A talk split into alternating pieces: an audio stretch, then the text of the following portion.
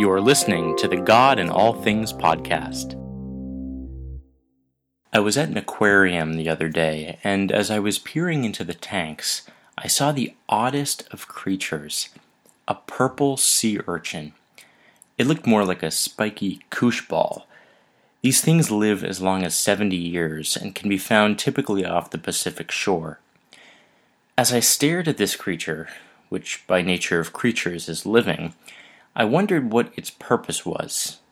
Why did God make it? One source says that the purple sea urchin is both a social and independent organism.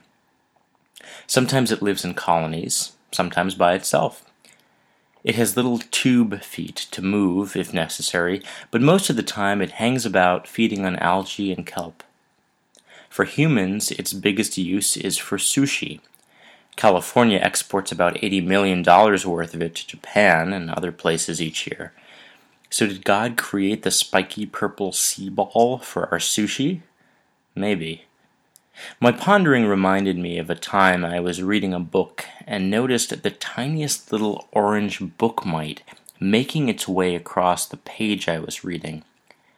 The thing was practically microscopic. It was no bigger than the period in the sentence I was reading.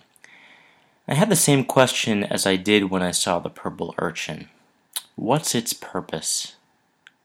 It's amazing how much this small microscopic creature brought my thoughts to ethereal levels as I looked with great wonder on this tiny living creation. It's alive, so it has a purpose, right? But I thought, what if this book mite's very purpose was to remind me of God?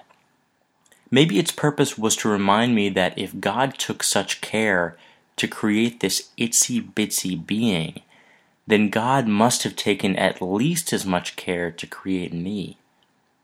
Perhaps the story is the same with the purple sea urchin.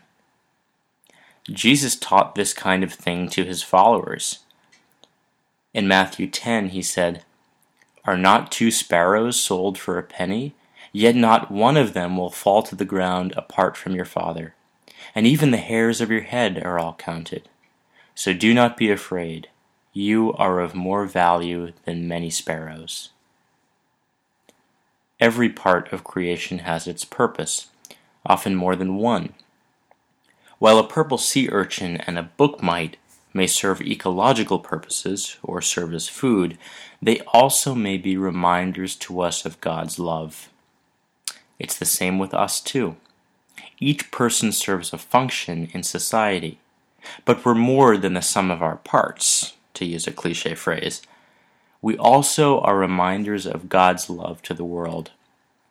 The purple sea urchin has a 70 year lifespan, and we have about the same amount of time to serve that other purpose. And interestingly, like a book mite, we are not always aware of how we touch others' lives. Sometimes we are, sometimes we're not.